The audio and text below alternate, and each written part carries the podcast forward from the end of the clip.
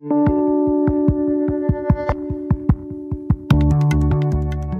StoryCorps Chicago has helped thousands of people preserve important family moments. For Carter Wagner, it was the moment he came out as gay to his parents. He had just gotten back from summer camp. He'd had a lot of time to think and realized he couldn't keep the fact that he was gay a secret anymore. In 2016, Carter came to the StoryCorps booth at the Chicago Cultural Center with his mom, Nicole Wagner. She had learned some things she had never thought to ask Carter about before you came out to Dan and I, did you come out to anybody else? Oh, yeah, I came out to a lot of people. so, first I was talking to my friend Bailey at camp, and then I told my counselors because I felt like they kind of needed to know. And then when I told you, because we were sitting at breakfast at a restaurant in Michigan, and I asked if I could talk to you, and I ran outside and I was like, Mom, I'm gay.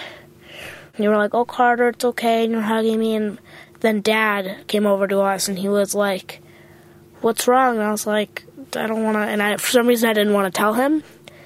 And I was like, Dad, I'm gay. And he was like, So why are you crying then? so what what do you remember about that day?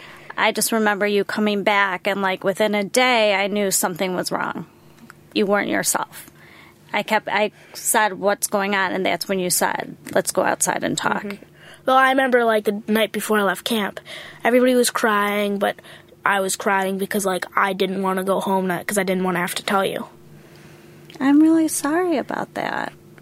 I just kind of thought, for some reason, that because it was such a big change, it would be hard for you guys to take it. What did you think our reaction was going to be? I I don't know because like I'd always heard stories of like kids getting kicked out and like I don't I don't really know what I thought you guys were going to be like, I just thought that you guys weren't going to be happy with me. Our best friends, family friends came over, and we had Skittles, and we all threw Taste Skittles. We all pelted Skittles at you, and then we ate the rainbow cake that said, Congrats, you're gay. Yeah. Sometimes I wish that there was. Not sometimes. I always wish that there's there was a bigger, young, like my age, community of gay kids because I have friends who are like, oh yeah, I hooked up with this girl, or oh, we're dating. And obviously, it's like, oh, it's a middle school relationship. But sometimes I feel like I'm missing out on that because I have nobody else to date. And obviously, that's going to change in high school, and I'm going to have a lot of fun in high school because there's going to be all these newly gay guys. So that's going to be good for me in high school. But right now, it's still a little tough. I just feel like my dating pool's so small already. It'll widen, sweetheart. I am not worried about you finding anybody to date.